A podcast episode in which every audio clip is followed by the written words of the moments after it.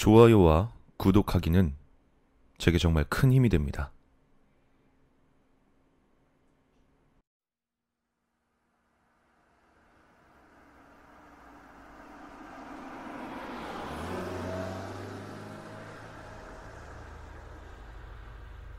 매일 출퇴근할 때마다 지나는 길이 있다.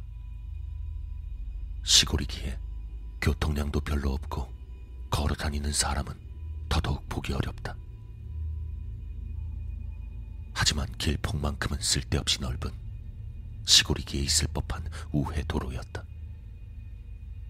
고등학교 무렵부터 스물일곱이 된 지금에 이르기까지 매일같이 다니던 길이었기에 그날도 별 생각 없이 차를 타고 출근했다.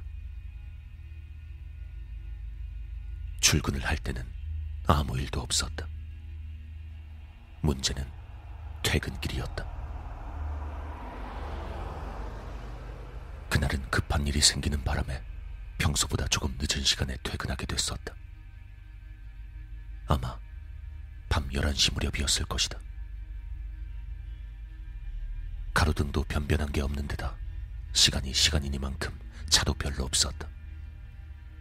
당연히 걸어 다니는 사람 같은 건 한 명도 없을 거라 생각했는데 키가 큰 사람 하나가 횡단보도 앞에 서 있었다.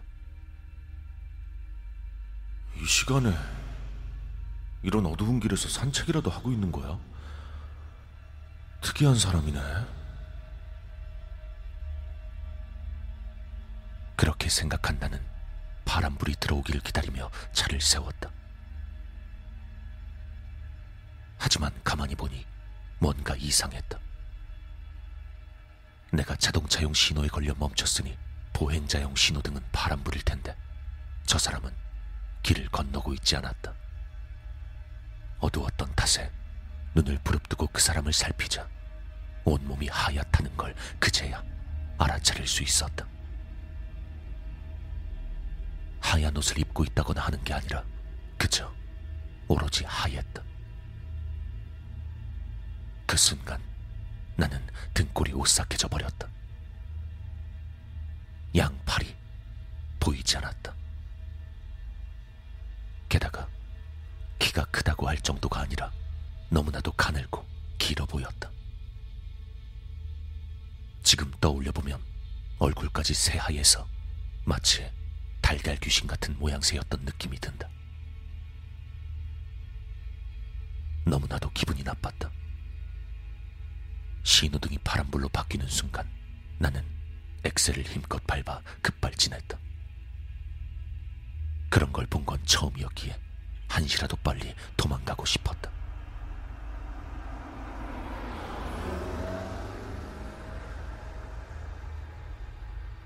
사이드미러에 비치는 하얀 모습이 점점 작아져 갔다.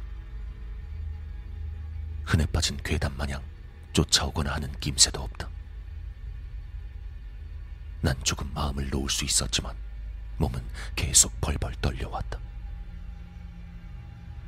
따뜻한 거라도 하나 마셔야겠다 싶어 우회 도로변에 있던 세븐일레븐에 차를 세웠다.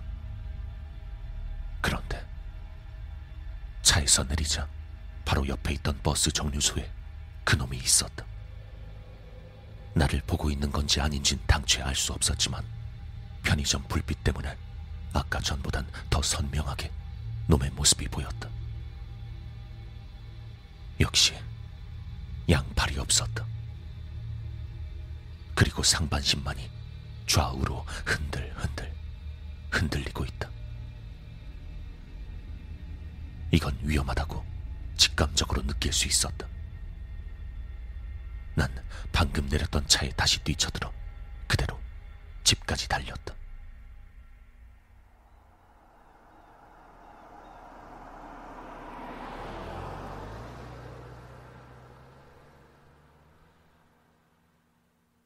도망치듯 집에 도착하니 아버지께선 거실에 앉아 계셨다. 헐레벌떡 들어오는 나를 발견한 아버지께서 말씀하셨다. 어, 이제 왔냐? 너 무슨 일 있었냐? 코피가 나는데. 코피를 흘린 건 태어나서 처음 있는 일이었다. 그놈 탓인지 너무나도 겁에 질려서 그런 것인지 아니면 그저 우연인진 알 수 없는 일이다. 다만 어찌되었건 그 길로는 두 번 다시 다니지 않고 있다. 생각해보면 그놈을 처음 본 교차로 조금 안쪽엔 계단이 있었고 그 위에는 사람의 손길이 끊겨 불이 무성한 신사가 있다. 어쩌면 그 녀석은 그 신사와 관련된 존재였을지도 모르겠다.